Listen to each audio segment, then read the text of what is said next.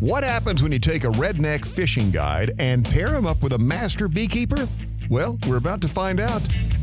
Join our host Ken Milam and John Swan as they help you brave the sting of beekeeping to reap the sweet rewards. This is the Hive Jive.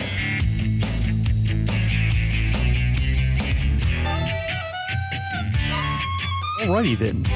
So, to go through and get started today, first and foremost, we have a couple of new patrons to say hello to. Okay. So, we're going to give a shout out to Steve L. As well as Brian and Gerald W. Thank you so much for joining us on Patreon. We greatly appreciate that. And uh, apologies to Brian and Gerald on the delayed video response, but it is coming. Technically, by the time you hear this episode, it should already be there. And if you're not caught up with the podcast, it will definitely be there by the time you hear this episode. Woo, gracious.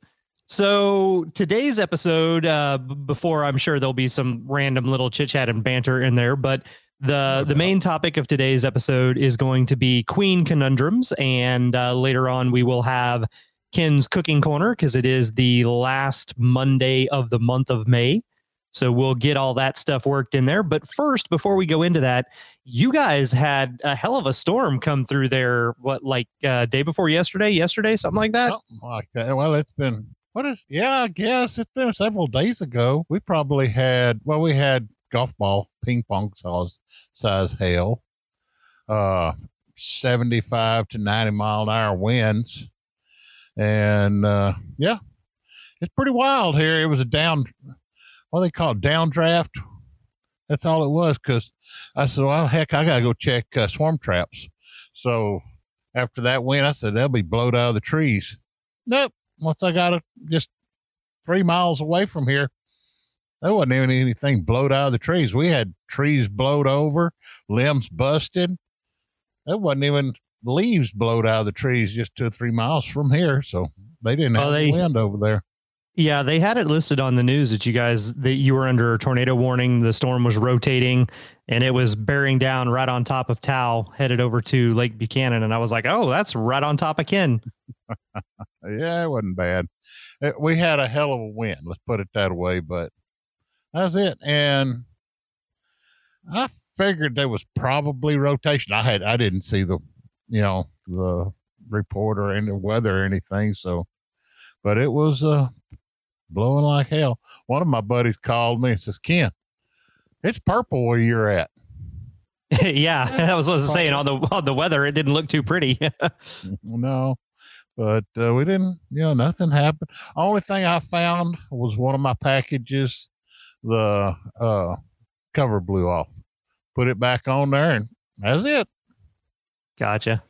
Well, that's good. I'm glad that uh, that really for the most part there wasn't too much going on. I mean, harm to the hives anyway. Yep, no harm to the hives, but uh, the only thing, well, I say no harm to the hives. We've got so many flowers, but as it, it it's it it's not stop it, it won't stop raining so they can get to producing nectar. I think every time they make nectar, it rains, washes it out. Yeah. Well, so I did a removal yesterday, and uh, the property owner and their neighbor were both asking if they could keep any of the honey.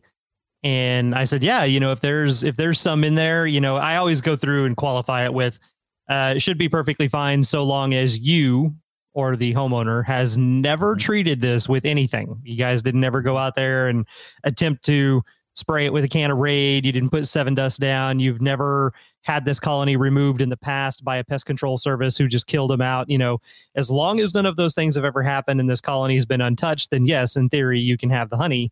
I just need some Tupperware containers.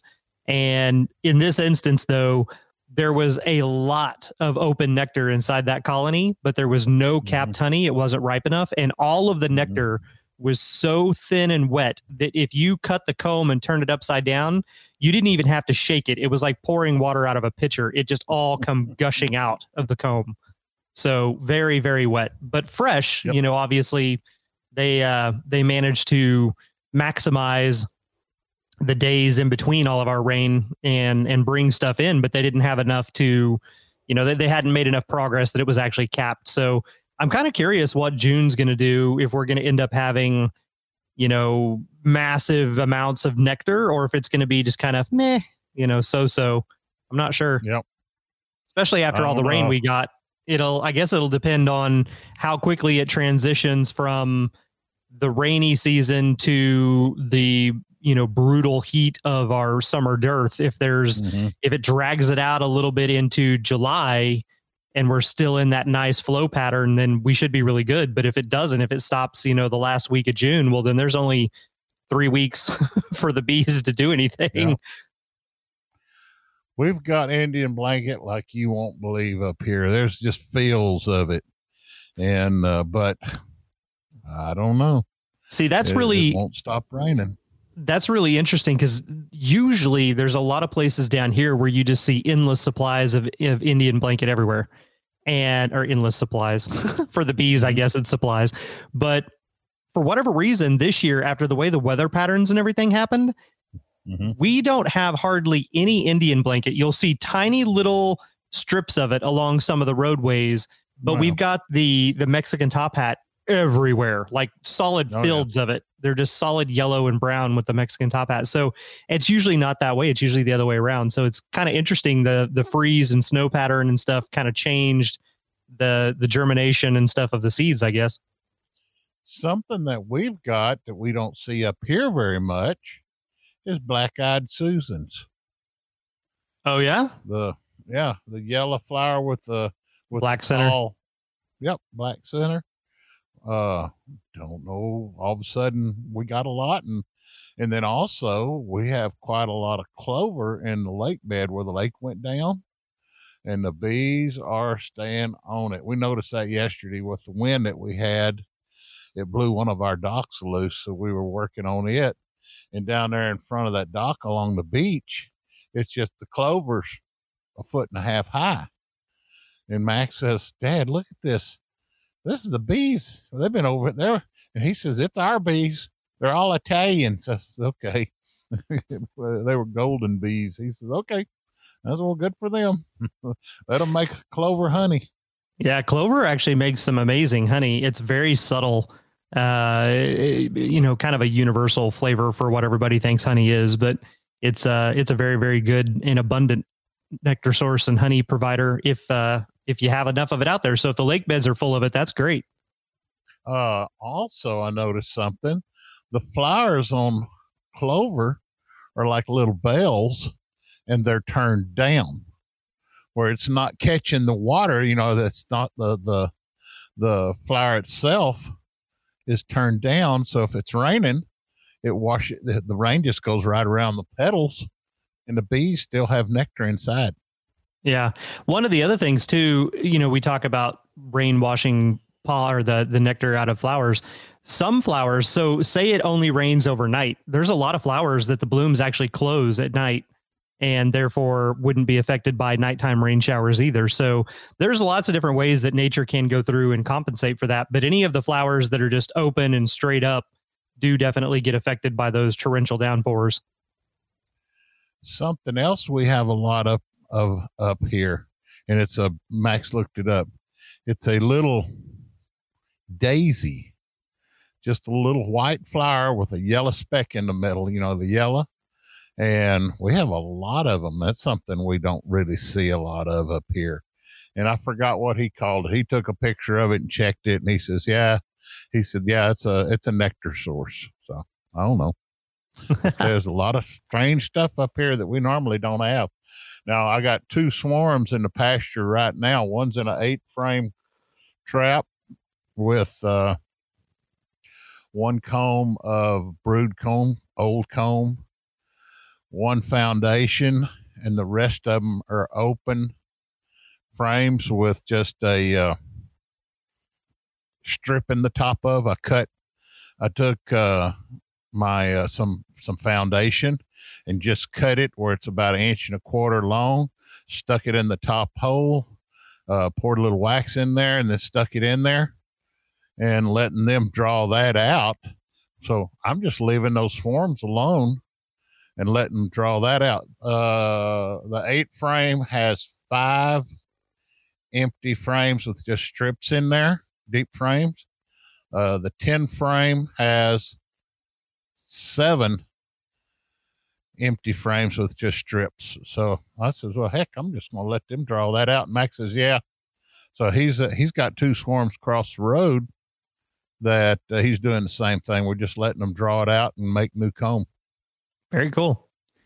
Uh, before I forget, I I have I'm not going to know what this sounds like until I obviously go back and try to edit this, but um, I am in a, a different configuration. So my my recording area has changed, which means sound is going to change as far as what it bounces off of and such. So if there's a echo or anything like that in the background, I apologize to everybody. It's a it's a whole different no. scenario.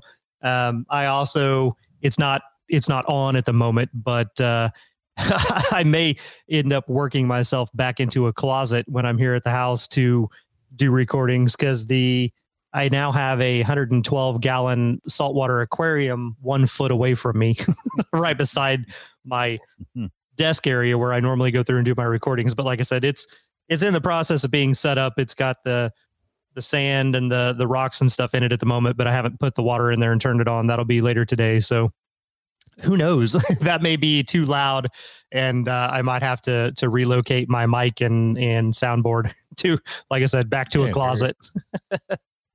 Well, we we can listen to the fish go. Rip, rip, rip. Yeah. Yep, that's it. Oh man. So, okay, so um, today the the main subject matter for this was actually a listener question or listener request from Tony in the United Kingdom. And I'll get over here real quick and, and read everybody what he said. So he started off by by thanking us for doing the drone math sessions and said that they were very good. And he was curious if we would ever consider doing one about requeening and what uh, queen cell math looks like.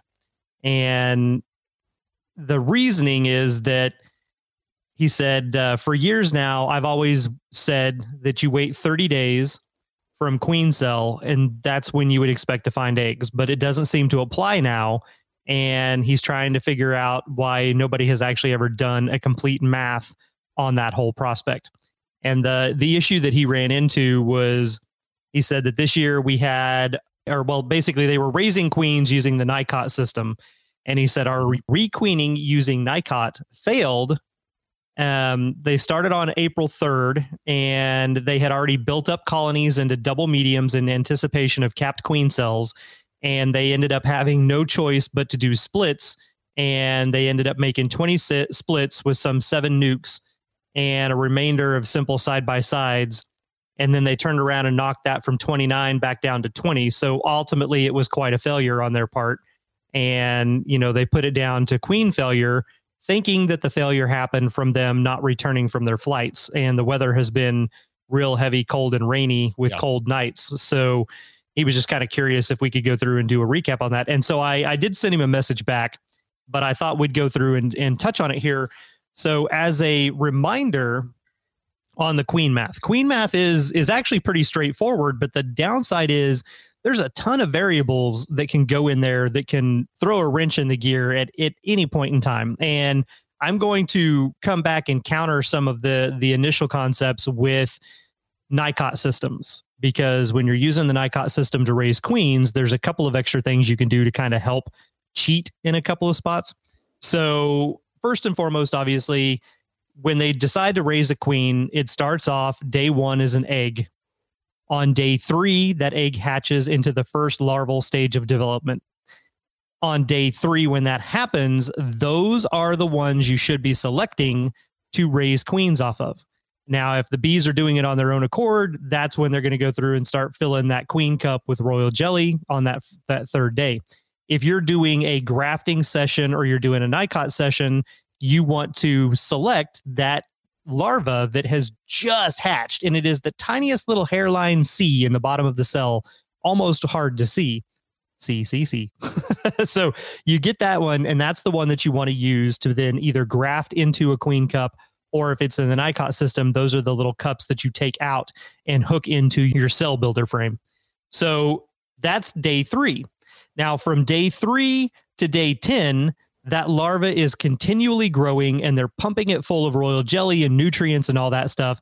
And on average, on day 10, they cap that cell. Now, here's one of the little caveats to that. If you did not select a larva at the correct stage, that cell could be capped a little bit earlier. And depending on the genetics of some colonies, I've seen colonies cap cells anywhere from the eighth day to the 10th day.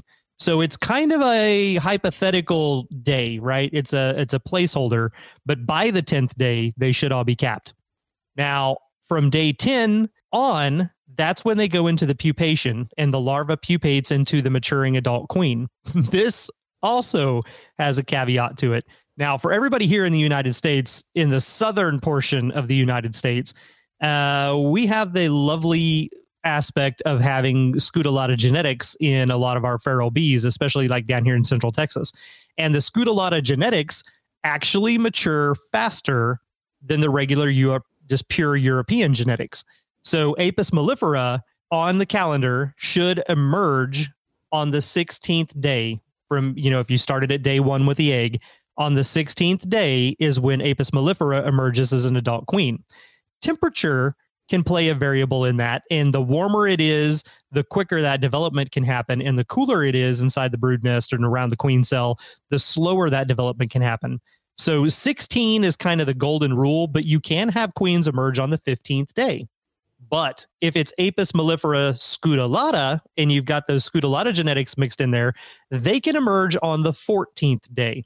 And this is how they outcompete their genetics with the other queens. Because if that queen emerges one to two days before the other queens, she has all the time she needs to go through and assassinate all of the genetics that you know you probably wanted in your colony and ensure that she's going to be the ruler of the nest. So again, 16 is your what the textbooks tell you. 15 can occur based on the internal temperature of the colony around that queen cell.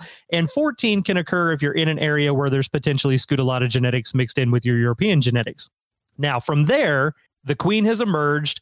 You stop your initial count. You know, you could keep going and saying, okay, on the 20th day, but so I it's just easier for me like okay the queen has emerged today so now I'm going to reset my count and say one day of emergence type scenario.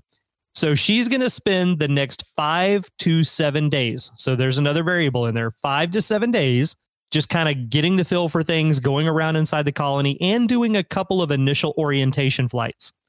And on that fifth to seventh day after emergence as a virgin queen, she then leaves to go out on her first set of nuptial flights.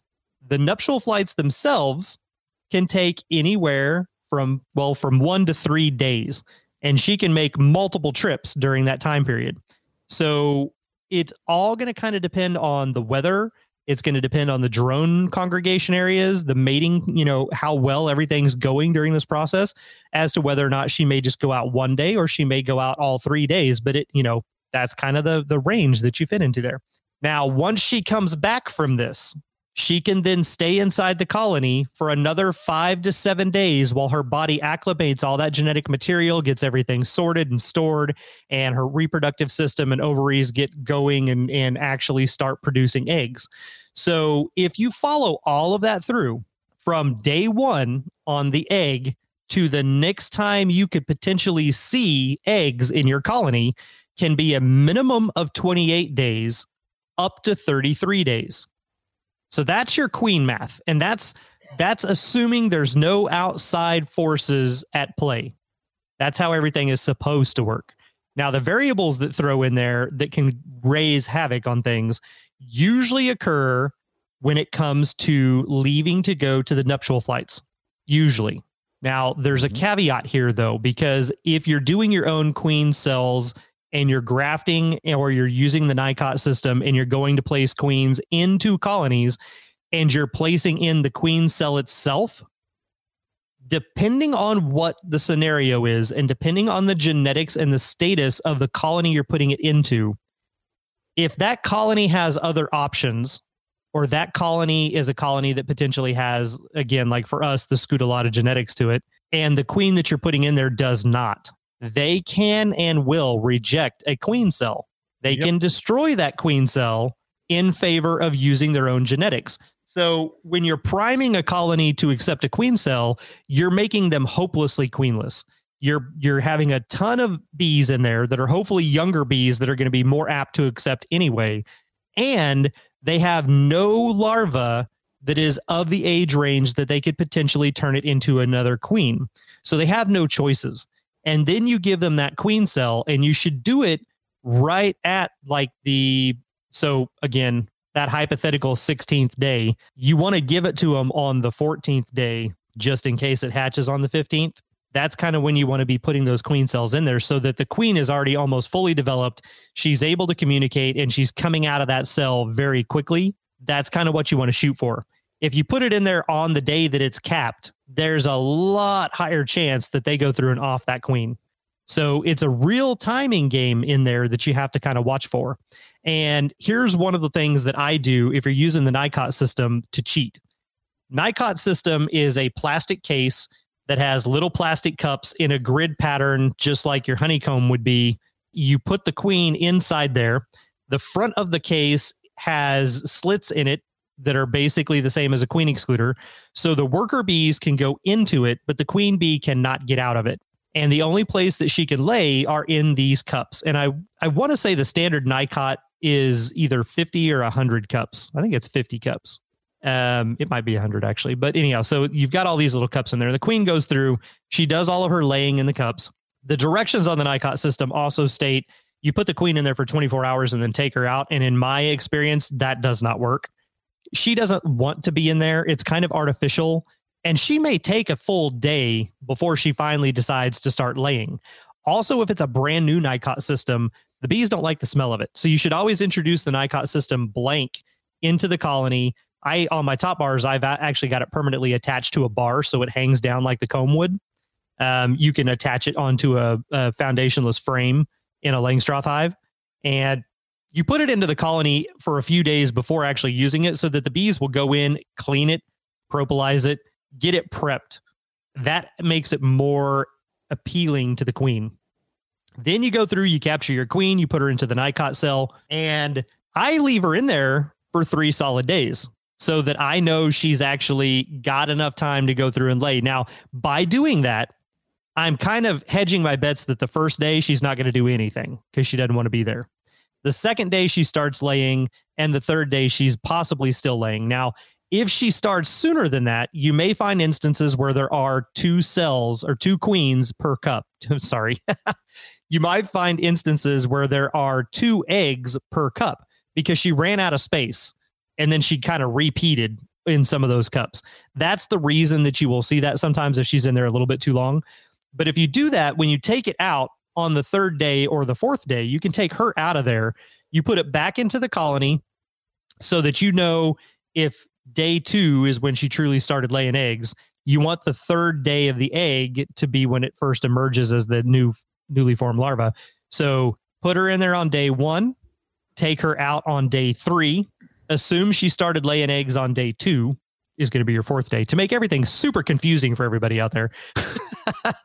but you go back and you check your NICOT cell, you pick it up, you hold it up with a light behind it so that you can see through it better. And you can see, okay, these are still eggs. These here are newly hatched larvae. Those larvae right there look a little bit bigger. And you select the larva that is the smallest, tiny little hair C that just emerged, and you pluck out those cups and attach them into the bar. That's how the NICOT system works. They uh, they have these little cup holders that hook into the frame or to the bar that you can just pop the little plastic cups into. But you put that into your cell builder, they draw it out. You hit the 10th day of them working on the queen cell, they cap it what I end up doing is going back in there on the 13th total day of queen development, and they have these things called roller cages, and they kind of look like like the old school women's hair rollers. And you take that cage and you it's the NICOT system's made so that you can pop that cage over the top of the queen cell and it hooks into place on the little cup that's holding the queen cell. This little thing right here, it's a wonder. It does huge benefits for trying to use the NICOT system because instead of having to go in there and pluck all those queen cells immediately and get them into their other colonies before the queens emerge and kill everybody, you've now trapped the queen inside the roller cage so that when she emerges from her cell, She just crawls down into the roller cage and she's right there, but she is now in her own individual queen cage. The nurse bees will still come up and feed her and take care of her, but she can't get out and go murder everybody else. So that's how I do it. I use the roller cages to snap on there. And then I can come back on the 16th day and see who all has emerged. And if some of them haven't emerged yet, I can leave those in there. And for the ones that have, if I want to, I can then take them out. And there's another little cap that comes with the roller cage that you can put candy in. And when you pop it off of the queen cell, you then you know you pull it down very gently so that the queen is in the bottom of the roller cage once you clear the actual cell itself you can then slip this cap on there and snap it into place and now you've got a roller cage queen cell that has candy in one end that can be introduced to another colony just the same way you would introduce any other queen. That then does two things for you. Number one, you know that your queen successfully emerged. So there's no question about did they destroy the queen cell. Number two, when you introduce this queen into another colony, you have the buffer there of the two days or so for them to chew through the candy so they don't immediately get the queen and say we don't like you and offer they've got time to acclimate to her pheromones and kind of get used to her so it kind of works uh, it, it, adds a little bit of extra work for the beekeeper but it tends to increase your actual success rate when using the nicot system now from there you've introduced your queens or you've added your queen cells in you fast forward up to that fifth day after emergence, the fifth to seventh day, she leaves to go out on her nuptial flights. This is when you have the biggest chance for everything just to completely go to crap. And that is because weather, like Tony mentioned, weather can play a huge part. Say the queen left and it was not a bad day, but then all of a sudden you have a huge gust of wind or a windstorm that comes up. It could completely blow her off course and she could get lost and never find her way back home.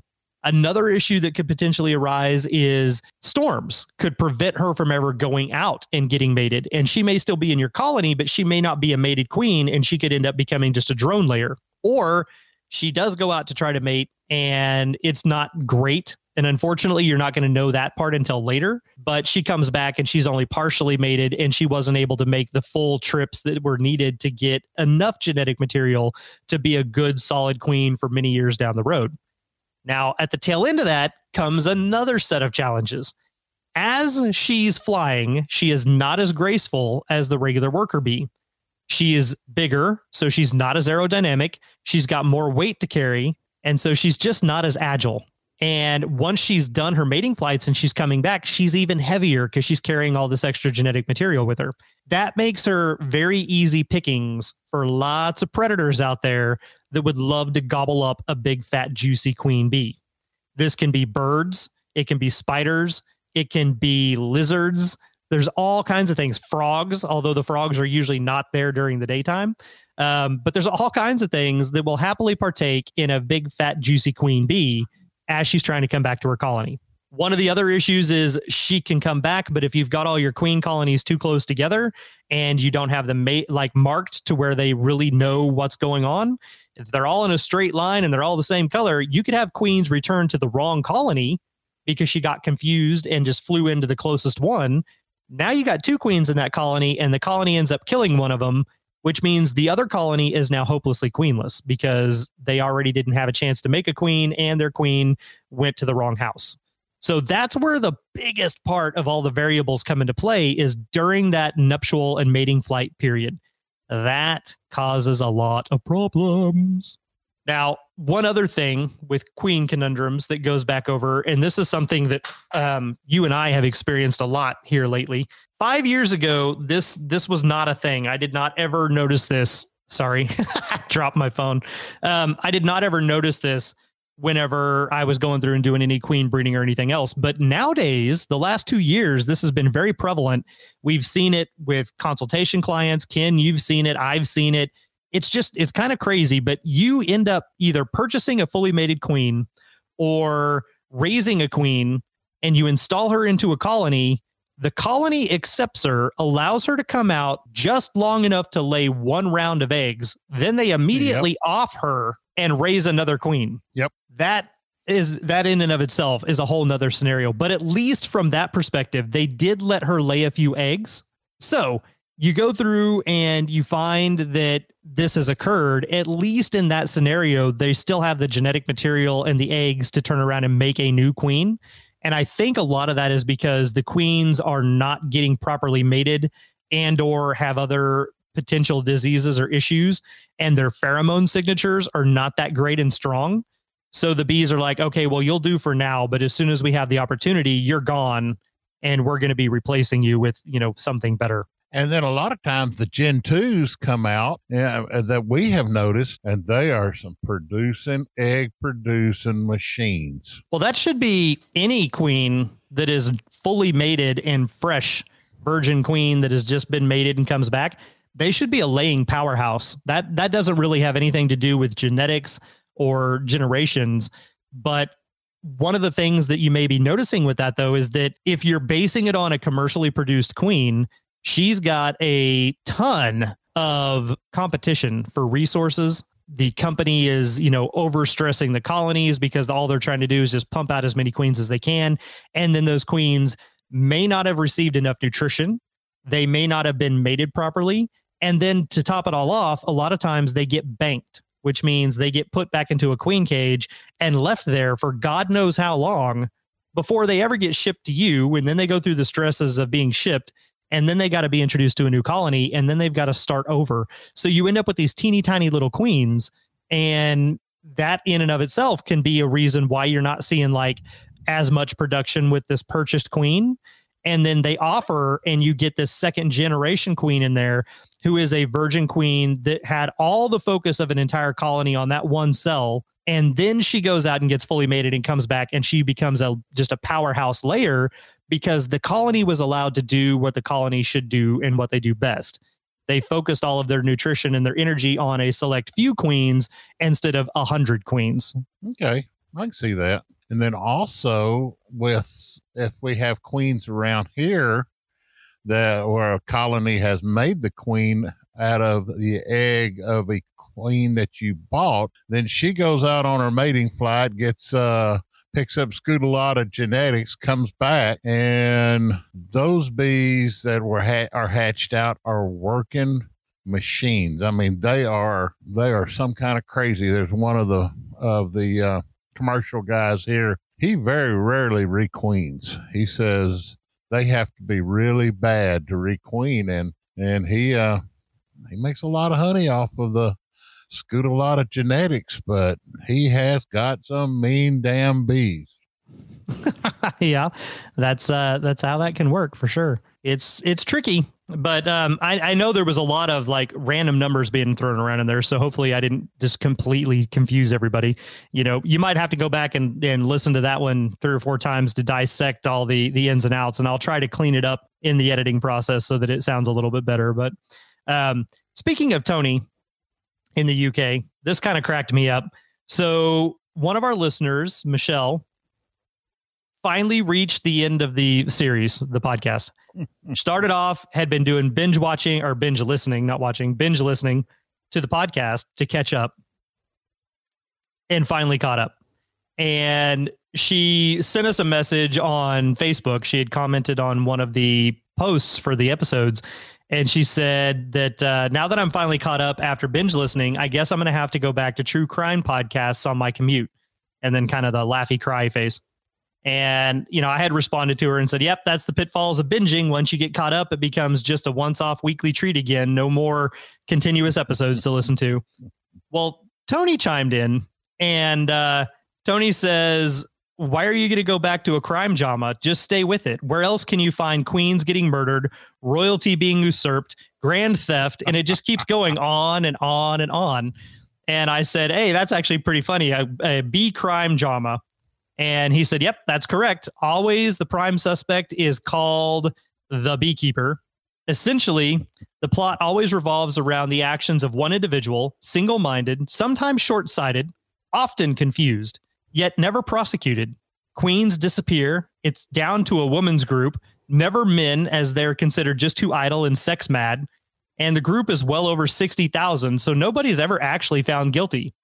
Then back into the plot comes the beekeeper, and a new queen is found. Nope, it's a different queen, not the old queen. Uh, but this time, there's no time for celebration. Hang on, let me reread that part. Then back into the plot comes the beekeeper, and the queen is found. No, wait, it's actually a different queen because there's no paint. But there's no time to waste. It's celebrations. No mourning the old queen. It's party time. A new queen has arrived. A new character that emerges. Phone taps get the beekeeper rejoicing and Honey being saved. Wait, who's Honey? Forget Honey. It doesn't matter. She is the last of our concerns at this point, assuming she's a she. A nuke has been mentioned. Oh, wait, what's a nuke? I don't know. I give up. I need a drink. Hmm. That's his rendition Oh. of the True B Crime podcast. Now, the only thing that would make that a little better is if that queen had dragons. right? we'll call her Queen Khaleesi, Mother of There. Dragons. I mean, so sort of what you know we, when you get the Scutellata genetics in there, and you have like the daughters of Satan. That's kind of like having dragons. Yep, pretty much. There's some- Fierce little critters. I haven't messed with these those swarms in the pasture, but uh, we had two colonies last year that we tried to get out of there, and those bees were awesome. That's all I say. They were daughters of Satan, and uh, in fact, one of the guys says, "Ken, those bees right there in that tree, they were killing themselves on my." windshield of my bulldozer when we when he was around. He never he never touched the tree. He just got close to it and he said they were attacking him and his bulldozer. Well he wasn't he they couldn't get to him because he was in a cab because that's all he does is is clean ranches. And he says those bees are mean. He says i've been around mean bees but those bees are mean and i said okay and they were And they were. and they were. So on the on Tony's little rendition of the the True B Crime podcast there, you know, the the honey and who's honey, who's she, doesn't matter. Um, on the topic of honey, Hmm.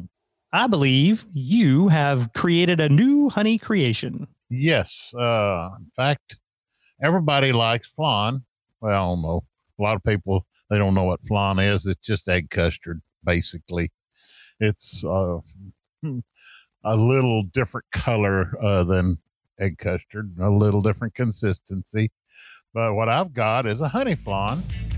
It's time to see what sticky situations Ken can get himself into while combining that golden honey goodness into his sweet and savory creations. Welcome to Ken's Cooking Corner. Well, now this is a honey flan. So uh, get ready. I'm going to give you a recipe. 10 tablespoons of honey. Now, what you're going to do is have six custard dishes sitting there. You're going to put, and this is, I found after making it several times, if you have any crystallized honey, use crystallized honey. What you do, if, if you make flan, you put the, the sugar in the bottom of the dish and then you put it in the oven and you melt it. Well, what you do with the flan with honey is you put crystallized sugar in the bottom of the dish, put it in there and melt it and brown it just a little bit. It ain't going to brown, but it, it, it browns fast. Watch it. Then you will take two and a quarter cups of whole milk or 2% for what I used five large eggs, one teaspoon of vanilla extract. Oh, by the way, and that's a vanilla extract that I made out of uh uh what did what which one did I I used the Ugandan vanilla extract that I had made. And it needs to sit a little longer, by the way. I used a little more than that. Uh quarter teaspoon or a pinch of salt. And then just stir it up. I put just a hair of cinnamon. I like cinnamon, so I put a dab of cinnamon in there preheat your oven to 325 degrees. Put one tablespoon of honey into six of the six ounce custard cups. You, like I said, I found out that the crystallized was better. Oh, also, before you put it in the oven, put it in the freezer for about five minutes and really chill it hard. May, and freeze it if you want to. It ain't gonna hurt. Put it in the oven at 325 degrees for mm, till it melts down and browns just a little bit. Then mix up your milk, your eggs, and your vanilla, and the remaining four tablespoons of honey into a large bowl. When it's well combined, if you want to, you can strain it. Uh, I don't. I just, hell, I'm always in a hurry. I ain't worried about making it look like flan. Egg custard, fine with me. Then you place the bowls into a 13 by 9 cooking dish. Cover, put water, about half to three quarters of an inch of water down there. Put in the oven for basically around 35 minutes until, uh, you know, once the, it looks kind of like a, not a hard set jello, but just a light set jello. The middle still wobbly, wobbly. You can take it out, put it on a wire rag rack, and let it cool off.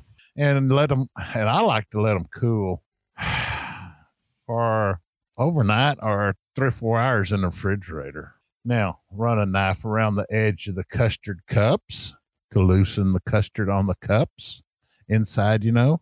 Take it, flop it over in a in a saucer, and the brown honey or the uh, caramelized honey runs out onto the dish, onto the custard. Serve it as dessert. It's good. I mean, it is good. Uh, I think you, if you don't have your own honey or, or vanilla extract, you can go get some at uh, the store. How's that one sound? I need to make that. We need to do get back to doing live shows so I can make the dessert. You know, where we're not live shows, but where we're together, so I can make the dessert so you can try it. Yeah, then I can go through and, and taste it and sample it, and we can take pictures of it. But that that I, I didn't send you any pictures, but that flan it is good. I like flan, but now it doesn't get that really caramelized uh, look to it that you do have when you use sugar, but uh, it's pretty damn good. Well, that's awesome. I, I kind of get a kick sitting here listening to uh, to you doing the recipes. Sometimes you, you, are consistently inconsistent. And I imagine like our listeners starting to take notes and then their notes end up having to have arrows drawn back to like, oh, wait, add this up here to the top and that goes over here. And this, this should have come first. So it's almost one of those you got to listen to it once and make some notes and then go back and listen to it again and then put it in order. Um, well, I've, got, you, I've got my recipe here, but then I'm sitting there as I'm telling the recipe. Oh, I found out if I do this, I did this, it's better. Now, if I do this or if I put this in it, it's better. So yeah, yeah. Well, I, I think I think the the main course of action would be when you start, give the full list of ingredients. Here's all the things you'll need and then go into the okay now take this and do this. So okay well i'll still do the same thing because as i'm cooking uh, people say well ken you got a recipe? No. Well how do you make this so good? I just cook it till it tastes right. I don't got recipes. I have a basic recipe and then i keep adding the different flavors to it till i make it what i want it to taste like. Yeah well, that's that's perfectly fine. So once you've got that done and you write down your list of ingredients, then you can start your segment with the list of ingredients so everybody can write those down and know what they're going to need and then you tell them what to do with them. Oh, let me tell you one I found the other day. Uh, and this is easy. It has nothing to do with honey. I'm sorry. Take a two cups of finely shredded, uh, or you can use the the shredded cheese, like uh, like a cheddar cheese, you know, the ones you buy in, buy in the bag, two cups of that, a small bottle of chopped pimentas, you know, the small bottle that you can buy, then a small bottle of jar of mayo, just mayonnaise, not the quart, just the small one. And I don't, I don't have it in front of me. I don't know how many ounces that small one is, but uh, you mix all that together. And I have made one batch, I chopped up some uh, the mild jalapenos and put in there, and then also I put a little bit of green onions in it, stirred it up. Basically, I'm making pimento cheese, but it's it's good. That's all I'll say. It's good. There's a I got that recipe off of a restaurant here in Austin that their hors d'oeuvre when you sit down is they bring you these little pita chips with the, pimento cheese, and that's the that is the hors d'oeuvre, and it's so damn good. So I finally got the recipe off of Jack.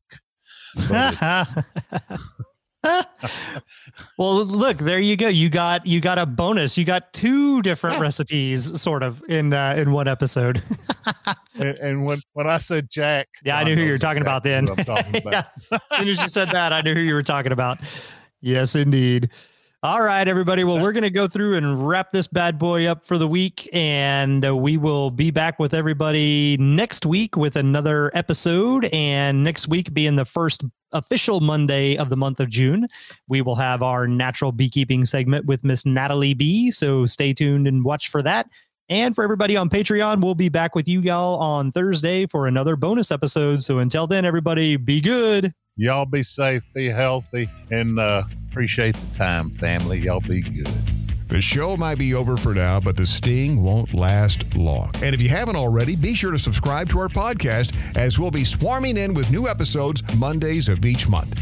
Until then, behave yourselves.